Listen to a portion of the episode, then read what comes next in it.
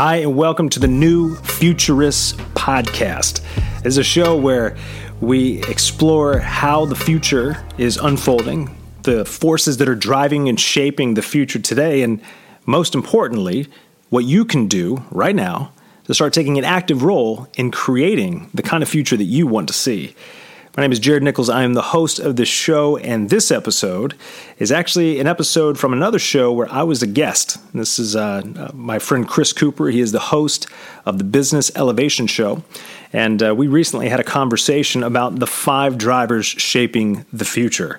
Now, this is a, I'm not really even sure what to call it. I wouldn't call it a white paper, but it's really more of an explanation about these drivers of change that we see in the world today. Things like artificial intelligence, big data, uh, climate change, human gene editing, uh, and virtual reality. And, and rather than telling you what this means for our future, it's really more of a presentation of two sides of the story because, like every story, which most things that we hear are stories, there's always another side to it. And this helps to reinforce that what you think is not nearly as important as how you think. And so, our purpose of putting this out and this show we discuss here too is to encourage more people to challenge ideas and assumptions about the future. So, the best thing is really just to listen to the show. So, I'll stop right there. But uh, before we go forward, if you have not subscribed to this podcast, would love it if you just uh, hit that subscribe button uh, wherever you get your shows so that you can stay up to date and uh, get new episodes. And of course, so I can better understand what's really resonating with you. And also, I want to hear from you. Are there things that you'd like to hear more about that we're not talking about? Because I do check the comments. We do take note of these things. And, um, you know, obviously the show is pretty worthless unless we have people who are listening and, and truly benefiting from what's out there. So uh, be sure to do that. And uh, yeah, that's pretty much it. I'll go ahead and stop right there and let's jump into the show. So let's uh, talk about uh, Jared again. As I say, it's been four years since Jared was on the show, so uh, we need to need to introduce him, and we're going to talk about. He's a futurist, and we're going to talk about five drivers shaping the future, and you know, it's it's an interesting interesting time at the moment. There's so much going on, so much change, but you know, what are the the key drivers that are really going to impact your future potentially? What are those key changes that we really need to be aware of and consider and to ensure that we have the opportunity maybe to think them through and think about our own strategies for for dealing with them or getting involved with them from a business perspective. And uh, Jared Nichols is a futurist. He's an advisor and faculty member at the University of Tennessee's Haslam College of Business in graduate and executive education, and he teaches leaders, teams, and individuals how to think like futurists so they can create the best future for themselves and the people that they serve. He operates across a really wide variety of sectors and industries from Fortune 500 companies to government municipalities, entrepreneurial startups, and also, a little bit different as well, he works in Hollywood with accomplished actors, writers, and producers, helping them to reinvent themselves and discover new areas for growth both inside and outside the bounds of their industry. He's also a very cool guy as well. He's got some really uh, cool hobbies. He's a musician, he's a composer, he's a competitive cyclist, he's a trail runner living in Charlotte. Um, he's probably also a superhero. Um, he lives in North Carolina with his wife and their two sons, and he says that his most recent accomplishment is becoming an official card carrying member of the Dollar Beard Club and he's making plans to build a workshop and tame a wild animal. So a huge welcome to uh, back onto the show again to Jared Nichols. Thanks, Chris. That's awesome. Hey, you know, I've sent that uh, that uh, that bio to folks too, and you're the first person who's actually read that last piece. Most people just kind of look over that and go, "Nah, I'm not going to read that." so I think that's fun. That bit. Let's have a bit of fun. So, what, what's yeah. the Dollar Beard Club then? Oh yeah, it was. I mean, they they had great marketing, uh, but it's it's like the Dollar Shave Club. It's a play on that, but they send you beard oils and you know balms and things like that, so you can uh, so you can tame your face forest, as they put it. So yeah, that's right. Yeah. I thought, you, I thought your beard was looking uh, well maintained. Thank you, thank you. I, you know. That's because the dollar beer. No. no, absolutely. No, thanks for having me back on, Chris. This is exciting. You're very welcome. And was there really a wild animal, or is that a bit of a joke? Oh, all of it's a joke. Or is it? so, so what have you been doing since we've you were last on the show? You know, as I say, January 2016. Can't quite believe wow. it. Yeah, that is a wow. Yeah, gosh, you know, Chris, I, will give you a quick snapshot. I mean, since you and I last spoke, um, that was about a year before I started to uh, undertake what has now become a three year long project to overhaul my business. And um, uh, yeah, so that's really been the, the focus of my, my work over the past three years has been uh, creating a digital side of the business so that I could uh, provide more tools and uh, more accessible resources to people to start to change the way they think, not just about the future in general, but more importantly about their role in the future. And I decided to do that because a lot of my work was moving from project to project with larger organizations, and it was training teams and, and working with small groups of people to teach them these skills of strategic foresight. And what I started to uncover in that process was that uh, the idea that um, you know the biggest benefit they were getting was they were getting these new tools and ideas and uh, techniques if you will to build scenarios to really plan long term and make better decisions today. One thing that kept coming up over and over again in this was that i was watching the individual people themselves transform so they were moving from this place of being uh, afraid of the uncertainty or worried about you know where the future might be going to getting excited about uncertainty. They started to really change their viewpoint to say, man, our real opportunities are when things are uncertain because everybody else is hunkering down. Now we can get creative and we have that freedom to uh, to really ask what else might be possible in these areas where everybody else is just you know holding back. And so that led me on this journey in a number of areas to number one, get really concise and simplify the message of the work that I do.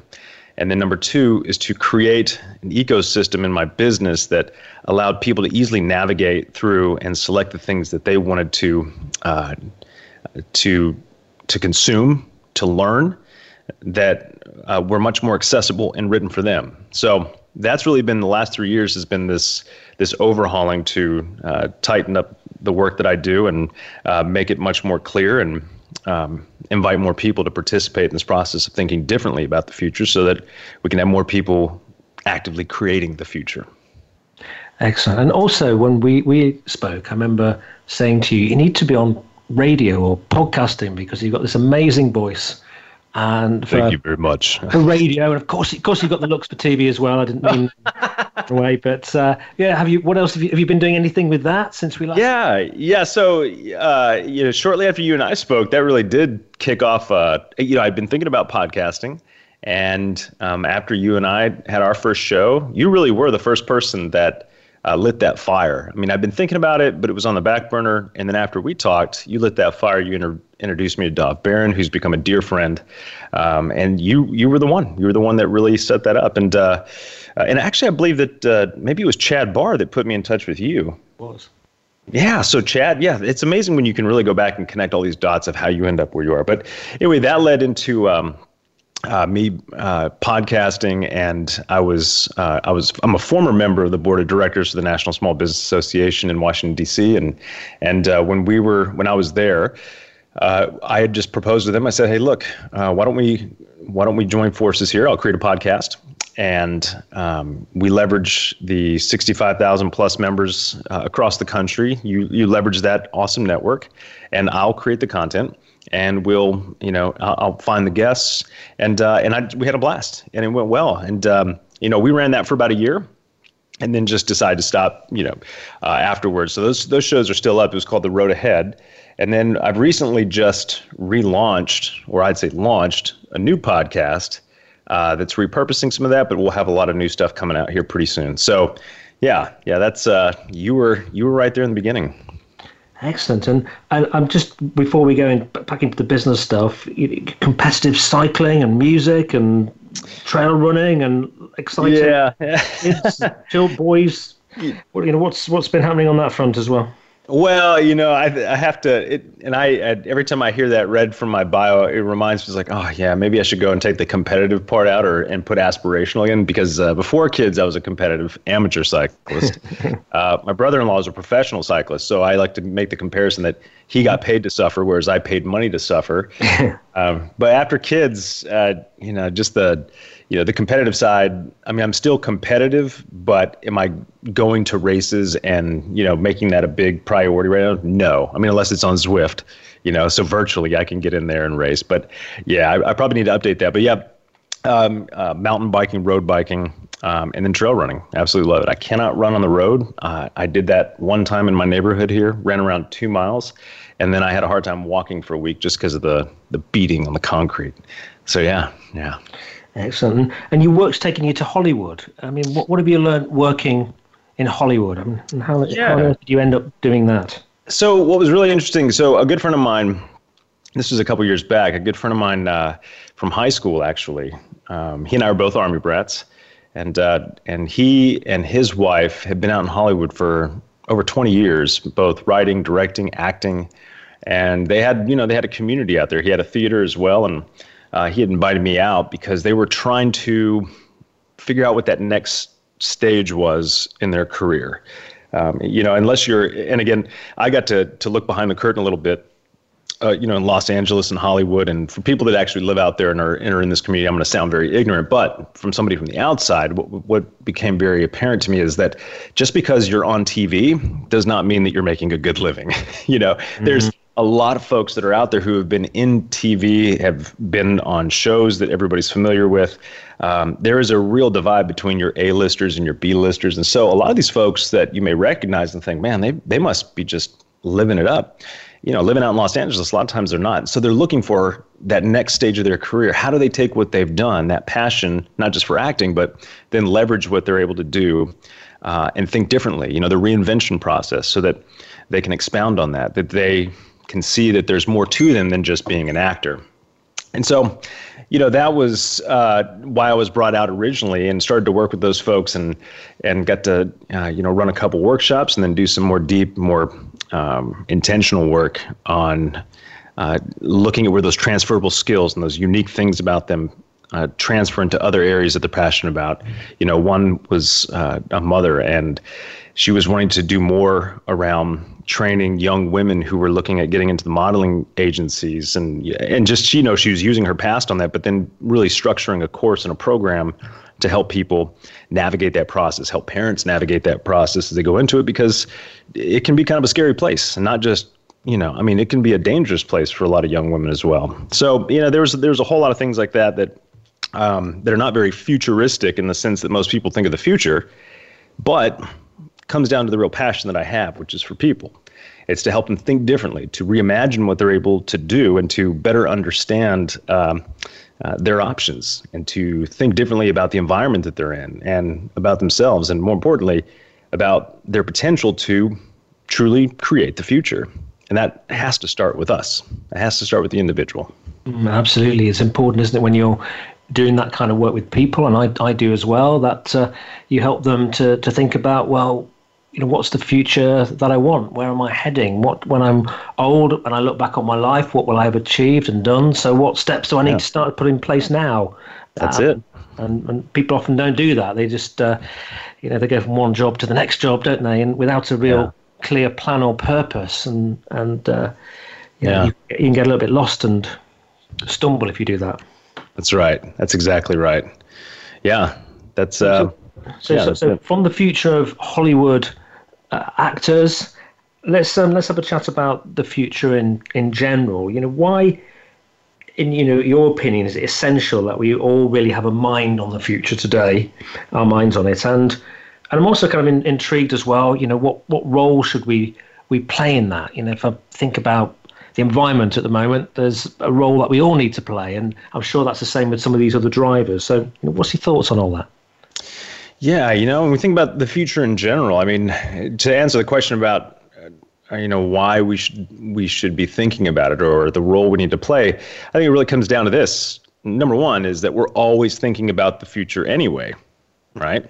I mean, every decision that we make is future oriented, whether it's the next five minutes, the next five days, the next five years. We're constantly thinking about the future. So, at a very base level, my argument here is well, why not get really good at it? And the reason why we need to get really good at it, and more people need to get good at it, is that the future isn't something that just happens, right? It's something that's being created every single day, quite literally. And it's being created by the actions that you are taking or not taking. And for a number of people, and I and I get this from folks that I talk to, people that I've worked with, there's this general sense of, well, things are happening so fast, I can't do anything. So I've got one option or maybe two options, and that is I can, you know, sit tight and hope that everything works out. Or the other option is I can find somebody to tell me what to do or tell me what the future is going to be uh, and then make my plans from there. And, you know, I'd say that both are bad options. There's actually a third option. And the third option is, is that I can learn how to think differently about the future. I can ask questions that other people are not asking. I can think more critically about it by saying, you know, how does what we see right now today, how might that impact multiple parts of society that will create a new context of the future? See, we rely too heavily, I think, on predictions and forecasts to say, well, that's what I'm, okay, that's what's going to happen. But the truth is, is that forecasting and predictions have a notoriously bad track record. So, for any of your guests that were hoping a futurist can get on here and predict the future, I'll go ahead and pull the plug on that real quick and say that's not the role that I play. And honestly, nobody can really do that. So, yeah, we need to be more actively involved in questioning and thinking about where these big things, these drivers of change are going. Where's artificial intelligence going? Not just waiting for some expert to tell them, but to ask questions of, well, how is this going to impact uh, the family? How's this going to impact, you know, the economy? And just really digging in and getting involved before it's too late. It's interesting. I was I was sharing your drivers, which we're going to talk about after the break, with with my son the other day in in the car, and we were we were chatting through these. And then last night he was looking at his options for uh, the exams, which are called GCSEs in the, the United Kingdom. Last night we were at, at, his school, and I was I was challenging the the business uh, t- uh, lecturer teacher, uh, in asking them, well, you know, what do you look at? Do you look at key drivers in the future? You know, what what to you are the key drivers? And they couldn't really answer that question. And I started to share. Well, you know, you know, I've got a friend who's a futurist, and uh, and and these five drivers are the important things. You know, how do you touch on those? How do you help um, people you know, navigate and understand that. And I think we came to the conclusion that they just hadn't really thought about it and it wasn't in the curriculum. but, but it's important.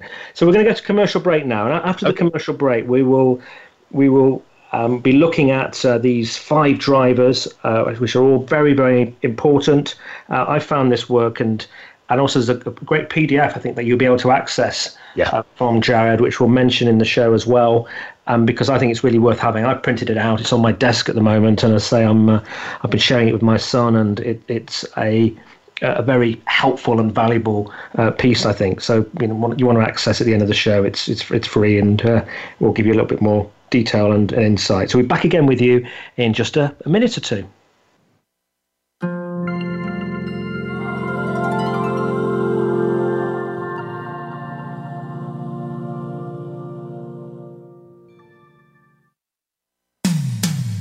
When it comes to business, you'll find the experts here. Voice America Business Network.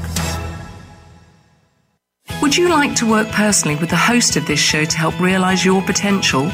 Chris Cooper supports business leaders and high potential individuals to achieve greater success in their businesses and careers. Support includes the opportunity to join a high return group mentoring and mastermind program called the Achiever Program. One to one mentoring and coaching facilitated leader development workshops and speeches. Email info at bemoreachievemore.com to arrange a free, no obligation consultation to see how Chris and his team can help you. When it comes to business, you'll find the experts here. Voice America Business Network.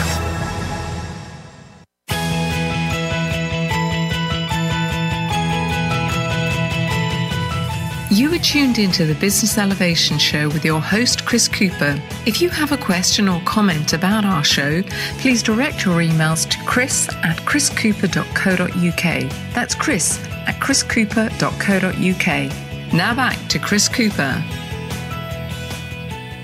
Hi, this is Chris Cooper. Great to be back with you. And before we uh, talk to Jared again, I just want to mention um, some people I'm very grateful to, FreshBooks, who are supporting the show. And because they have a great product, I don't mind sharing it. It's one that we can certainly benefit from if we're a small business. And you know you'll probably remember when you started your small business, if that's the if that's what you're doing, that it wasn't uh, easy. You know, it probably took you lots of late nights and early mornings, the occasional all nighter. But bottom line, you've been insanely busy, busy ever since. I certainly have. So, if you want to make things a little bit easier, our friends at FreshBooks have a solution.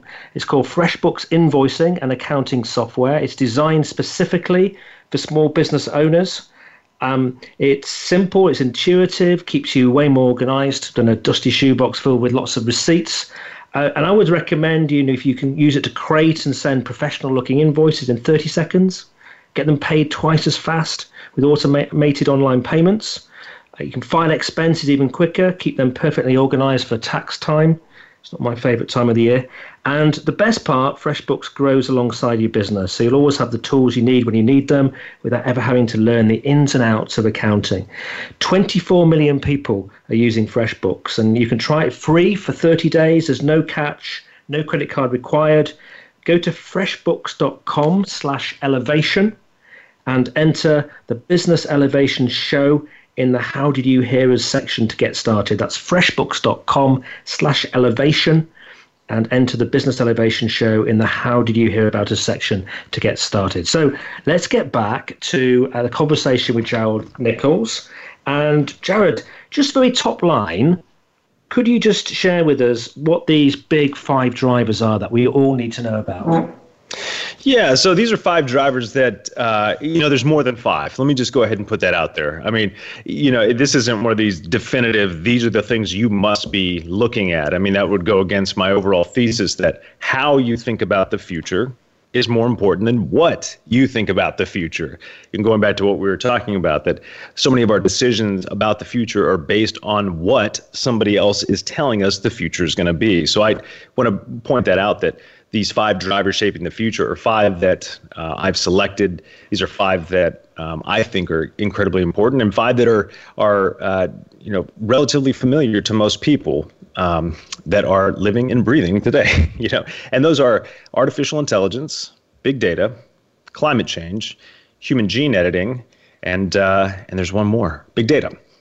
And I do know big data and AI are pretty much interchangeable because one is useless without the other. But those are the, the five that uh, I look at as being really important because they are here today. But the full implications of what they will mean or the impacts they will have on our future are uh, are not known. You know that is still an unknown. Uh, you know, it could be several decades before that actually happens. So these, the reason I want to focus on these uh, is because there's still time to take action. There's still time to change the trajectory of what these drivers will do for us and the kind of impact that they will have on our future as a whole. Excellent, excellent. Um, so let, us talk about these, and um, I think I think you might have said big data twice. I think virtual reality, I think, was the other one. Which uh, oh, okay, yes, thank you, Chris. yeah, yeah. Jared, let me correct you on your paper. It was actually this, yes, virtual reality, which I am absolutely fascinated with it's funny when I shared this with my my te- my son's teacher yesterday, or potential teacher. He's looking at choosing his options, and I had to be the one that I had to get. I couldn't quite remember was virtual reality, and it suddenly clicked. So I was just uh, just the same. Yeah. Uh, Thank you, Chris. Thank you, Chris yeah. so let's um let's chat about artificial intelligence then. You know, is and, and I guess with some of these, you kind of feel like maybe there's there's opportunities here, but there's potentially threats. You know, tell us about artificial intelligence, things we might worry about. Yeah, so without trying to do a deep dive into what artificial intelligence is, I mean, the most basic understanding of it is it's uh, the ability for machines or a program, an algorithm, to make decisions based on available data that it has. It learns, right?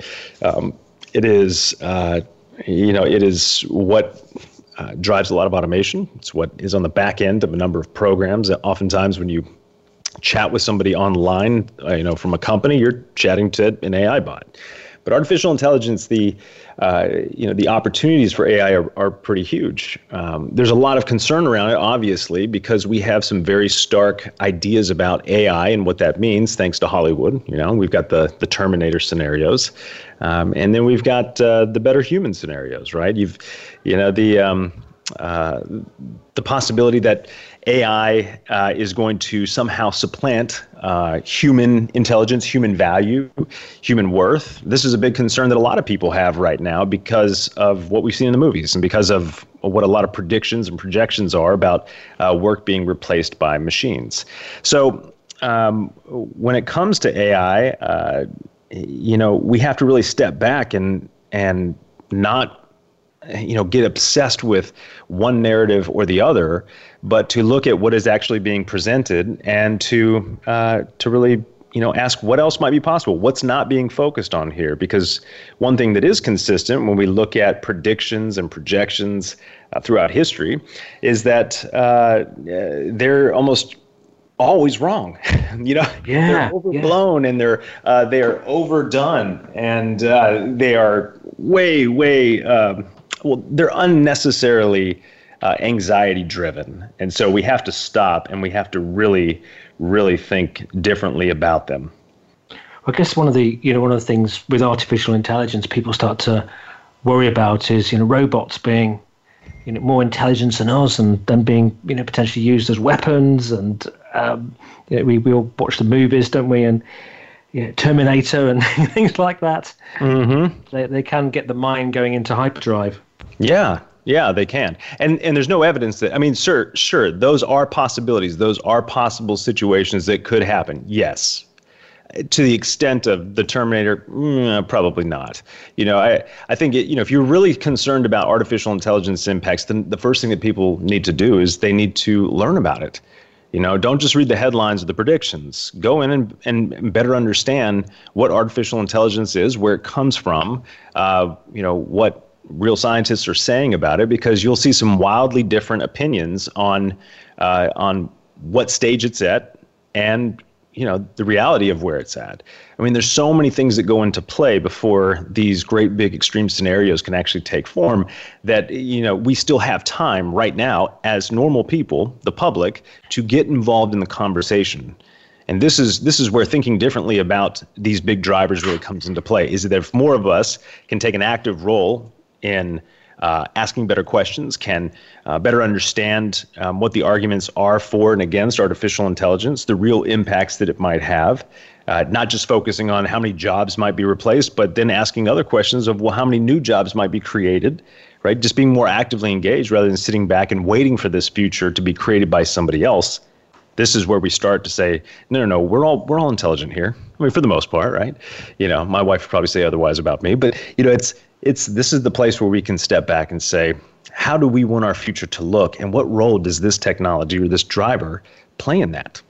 Yeah, yeah. So, so you know, you know, I mean, with me talking to my my son about this, I, I think you've you know hitting the nail on the head in terms of you know for for younger people, there's going to be job opportunities in these areas, isn't there? For um, people who are setting up and developing new businesses, know, if you go with the flow of potential drivers of the future and align yourself to some of those. Maybe you can develop products and services that help in a positive way, you know, move, uh, you know, move these aspects forward. Um, yeah. You can influence, you can you, can lobby, you can. So there's lots of things you can potentially do by having an awareness and, and keeping them in your mind and understanding them. Yeah, that's exactly right, and this is really important here too. Is is that uh, we have to remember that technology, AI, you know, these type, these are tools right? You know, I like to use the example. Uh, when's the last time you saw a hammer get up and build a shed on its own? not very often. Never, right? I mean, it's a tool. It requires human intention yeah. in order for it to become something. So, to you know, when we have this position that oh, AI is getting out of control and there's nothing we can do, well, we're not there yet. You know, I think we have a long way to go before we're there. Now, you'll hear other people say otherwise, but you know, I mean, the reality is is that we're not there yet. Yeah. So, uh, you know, the idea we have, the, the thing that we have to remember is that we have agency. People still have the ability to participate. Uh, you know, no matter what. Uh, you know the modern times tell us about uh, hey look you know the future's happening fast and it's happening to you or things are out of control and you don't really have a say over where things are going to go uh, so suck it up and get used to it um, you know that's just that's just not the truth so we have to remember technology is a tool it requires human intention. So why shouldn't it be your intention, you know, that that technology requires? Absolutely. So how about big data then? What's that all about? Yeah, you know, big. I, I love data. I, am absolutely fascinated by it. Um, to just talk about big data is really boring, but you know, to uh, to talk about uh, um, you know its role in our life today and you know where it could go is really exciting. I mean, big data without artificial intelligence and vice versa is, you know, it's not possible. Um, you we put off, and I don't remember the exact amount right off the top because other folks have done this. Um, in fact, you know, if it's helpful, I've actually started putting together an additional resources sheet for each of these drivers that are just documentaries or readings or things that I've found to be really interesting, not official endorsements of, but that dive into more detail about these different drivers. Um, and I'd be happy to send that to you so your guests on the show can uh, can access that as well. But yeah, please please do, and we'll put that on. If you go to chriscooper.co.uk, there's um, be a blog post for this, and we'll make sure that that link and information is there. Because I'd like that, because I've been wondering myself, how do I find out more about these other publications that you know, tell oh, you about you know helpful technology and what big data and what the next steps in virtual reality. You know what you know. I'm wondering where to access the best information for this. Yeah, certainly. I'll definitely send that to you. But uh, you know, so big data. Uh, when we really just look at it from a high level, data is the fuel of the future. Is the fuel of today. I mean, this is, you know, the amount of data that we put off is remarkable. The amount of data that we're putting off right now during this conversation is insane. Uh, you know, and again, I can't remember the exact numbers, but there, it's it's amazing when you look at how much data and information is being put out from our phones, from geo tracking, location. You know, uh, not just what we buy. I think a lot of people are still stuck in that. Oh, well, big data is is where algorithms and companies can see what I buy and can make uh, you know better ad decisions. You know, but what kind of ads they want to put in front of us.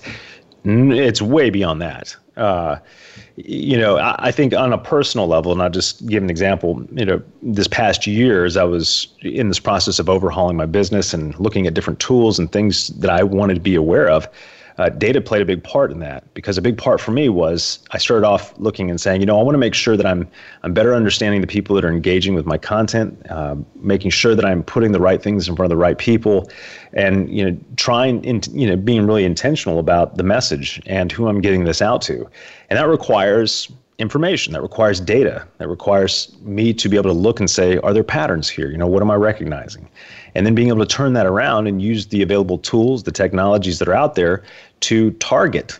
Right, you know, we there's been a lot of uh, of uh, bad press with Facebook or you know other companies for um, highly targeted ads and privacy violations, but the reality is is that uh, anybody who has a Facebook account, I mean, you surrendered pretty much all of that when you signed up for a free service. And on the back end, you know, if I wanted to put ads out, you know, let's say driving people to this, you know, this download, the the five drivers shaping the future, I got, you know, I could get so granular and specific about the people I wanted to put that in front of and then create lookalike audiences and then do it to a certain percentage and then tweak this and move that. And it's amazing how their AI and their amount of data is able to think for you in a number of ways and put it in front of the right people. And you start to see as it learns uh, how to make better decisions. So it is a powerful tool for sure. Um, it's not something that I think we need to be afraid of. Instead, I think the way that we need to understand data is that this is what is most valuable to companies. And we're giving it away for free, and we're not asking ourselves, well, how much am I surrendering? Uh, this is the big issue I think we have to address as people, and data is really important. Is do we continue to give our data up for free so that we can post or do whatever it is that we want or use these free services? Or do we engage in a conversation that allows the public to have equity in the overall value of that data? Yeah. Because right now we don't, and we're continuing to surrender that more and more. And you, this is why we're also seeing that wealth gap increase and the disparity that we see is because, hey, give me free stuff and I'll give you all my data and uh, and I don't get a piece of that. So this is a conversation I think we need to have more people involved in because it's going to just hit the fan and everybody's going to wait till oh no we just found out how bad these companies were to us or how they've used our data and we're going to do what we do best we react and throw a fit and get upset. But what I'm saying is no it's not too late. Get involved now. Change the conversation now. We've only got three minutes so before commercial break. Um, but the the third one in your list is climate change, which is a huge subject, and it's yeah. one that is so so topical on people's minds, but also important. I just feel that the severity of this in term, in people's minds is is ramping, on many people's minds, not everybody, is ramping up significantly at the moment. What's your perspective there? Uh, yeah, I think it's the most important issue of our time honestly. Now, am I do I do I just look into and say, well, what's the most extreme prediction about climate change? No, you have to take all this information into account and recognize that it is happening. Yes. You know, it's and this because without an environment, all the other stuff doesn't matter. it just doesn't. Yeah. yeah. I mean, so we have to really, we need to be focusing on this. Sadly, it's been politicized. And so it gets put into uh, a complete, it, it, gets put into this uh, subjective category. Well, you know, there's still, the jury's still out. No, it's not. It's really not. I mean, if you want to get granular about certain types of impacts, yeah, that jury's out. But is it happening? That jury's not out. It is. you know, just go outside.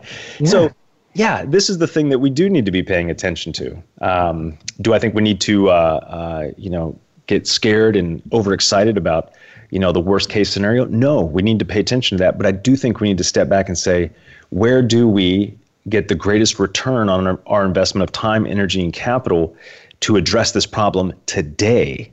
You know, uh, I, I want to be able to, to say who are the people that are being most affected or will be most affected by climate change, typically in third world countries, and what can we do to increase their infrastructure, increase education, increase the things that will hit them the hardest so that one, they're better prepared when things do go bad. And then two, we are increasing the brain trust in this world to help combat the problem of climate change.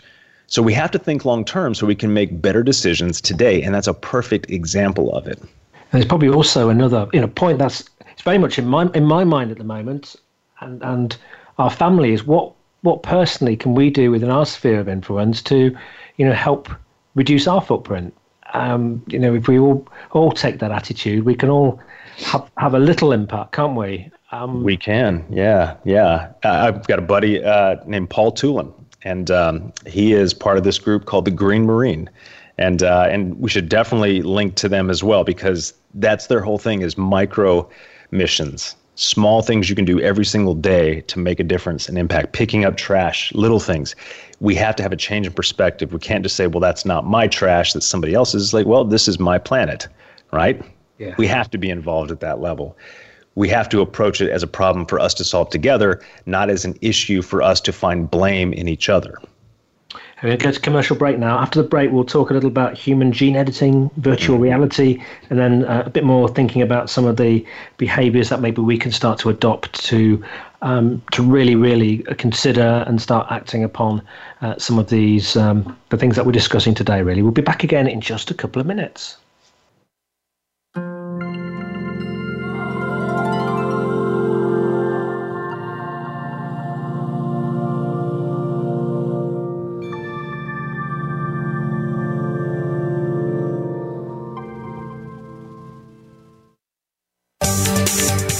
The boardroom to you, Voice America Business Network. Would you like to work personally with the host of this show to help realize your potential? Chris Cooper supports business leaders and high potential individuals to achieve greater success in their businesses and careers. Support includes the opportunity to join a high return group mentoring and mastermind program called the Achiever Program.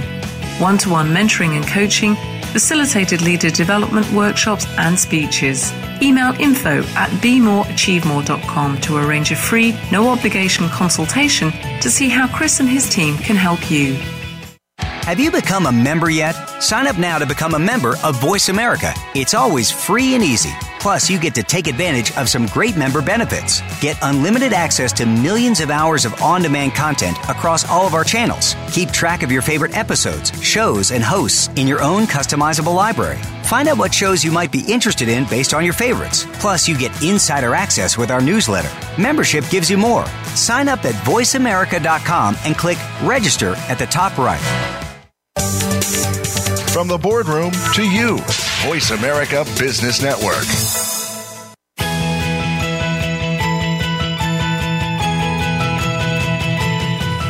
You are tuned into the Business Elevation Show with your host, Chris Cooper. If you have a question or comment about our show, please direct your emails to chris at chriscooper.co.uk. That's chris at chriscooper.co.uk. Now back to Chris Cooper. Hi, this is Chris Cooper. I'm with Jared Nichols. We're talking about drivers that are shaping the future. Uh, in, in the break, we were chatting a little bit about um, you know, how it's it's sad that um, climate change has been kind of politicized, and uh, you know, heart goes out today to um, people in Canberra, for example, um, who are got, got raging fires nearby. You know, some of this evidence is all around us. I should also mention it. It is a, a significant day in the future of the United Kingdom, and uh, today, as we at the end of uh, the day, Friday the thirty first of January, two thousand and twenty, uh, we leave the European Union, which um, and we adopt a more more uh, um, a more independent um, future, not one that um, uh, some of us and certainly myself were comfortable with, but that's where we that's where we go. A political decision is shaping the future. Uh, hopefully, we um, it's it's a good one as a consequence. We don't know until we look back on it.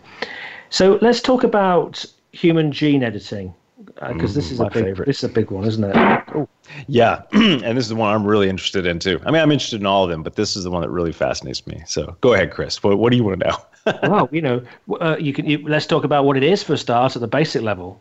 Yeah, uh, and again, I, I, will I will avoid trying to go in and explain. You know, there's there's different you know there's uh, different parts of human gene editing, but I mean it's the big overarching uh, picture here is that we now have and we have had the ability to go in and alter DNA. We have the the, the ability to go in and splice genes and to uh, uh, you know select for traits, and that's that's here you know, to to actually say, hey, look, you want a kid with blue eyes, brown eyes, um, you know, and again, I'm I'm oversimplifying. I mean, it gets pretty detailed and deep, but uh, yeah, human gene editing is a real thing, and um, it's it it's one that I think has a great deal of promise, but a great deal of uh, well, a great deal of obstacles as well if we're not conscious and intentional about the way we use it um, because we could be altering in certain situations the genetic line of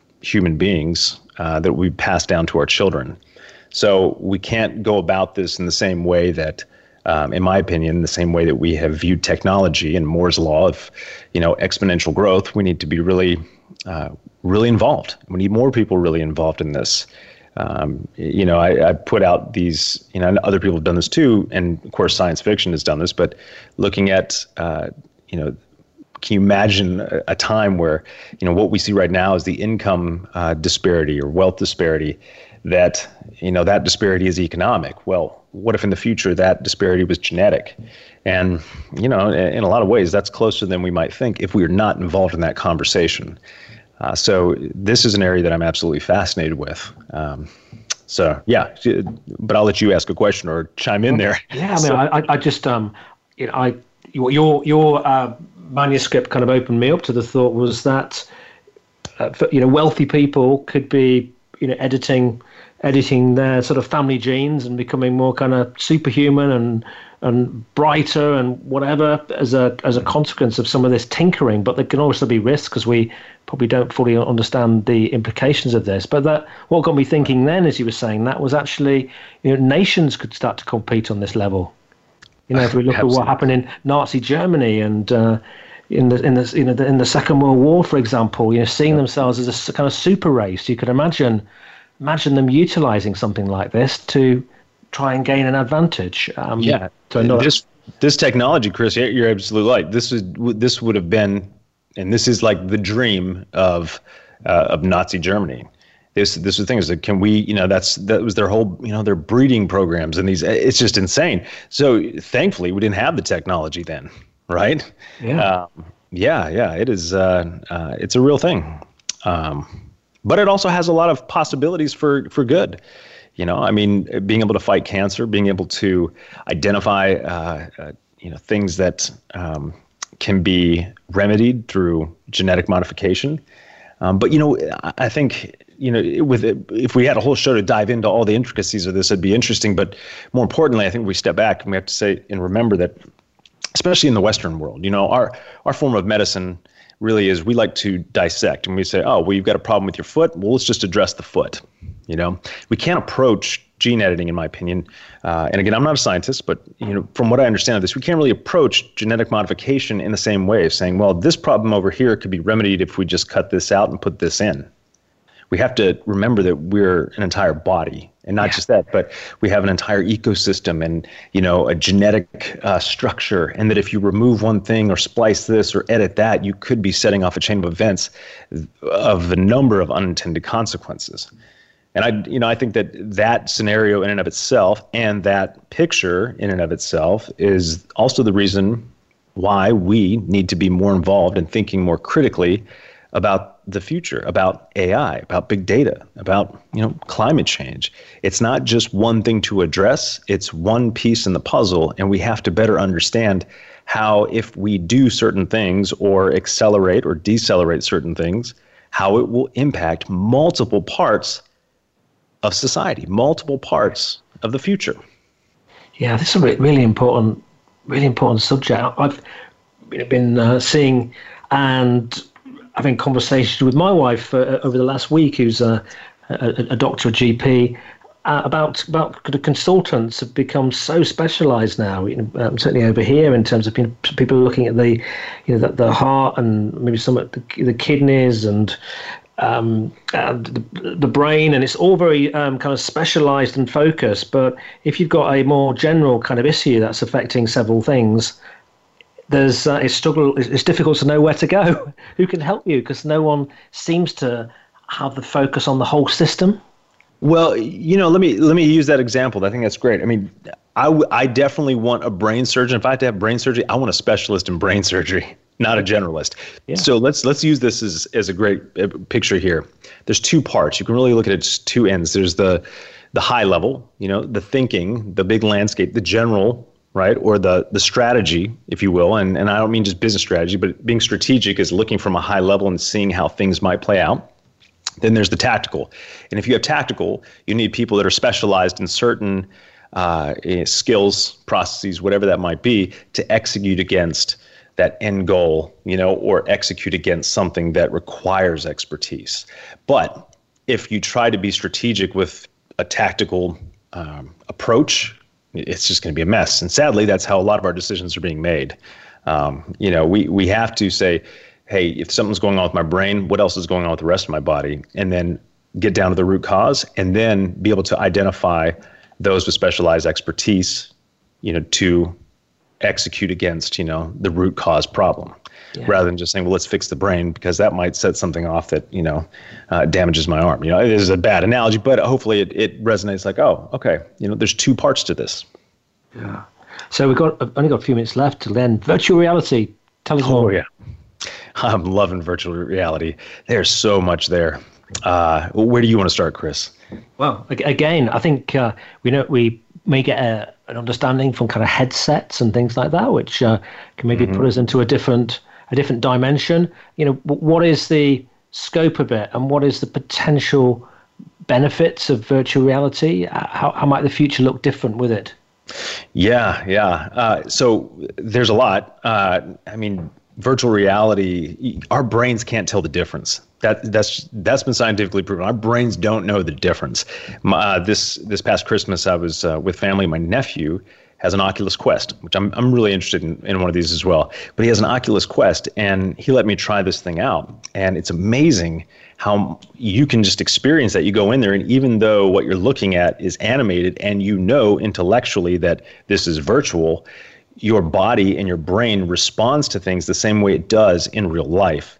And this has a huge amount of potential for a couple of things. Uh, one, they've identified, you know, uh, opportunities to help people overcome fears, anxieties, uh, PTSD. There's so there's the, a lot of the positive aspects of how virtual reality can work to help people rewire and uh, recreate stories.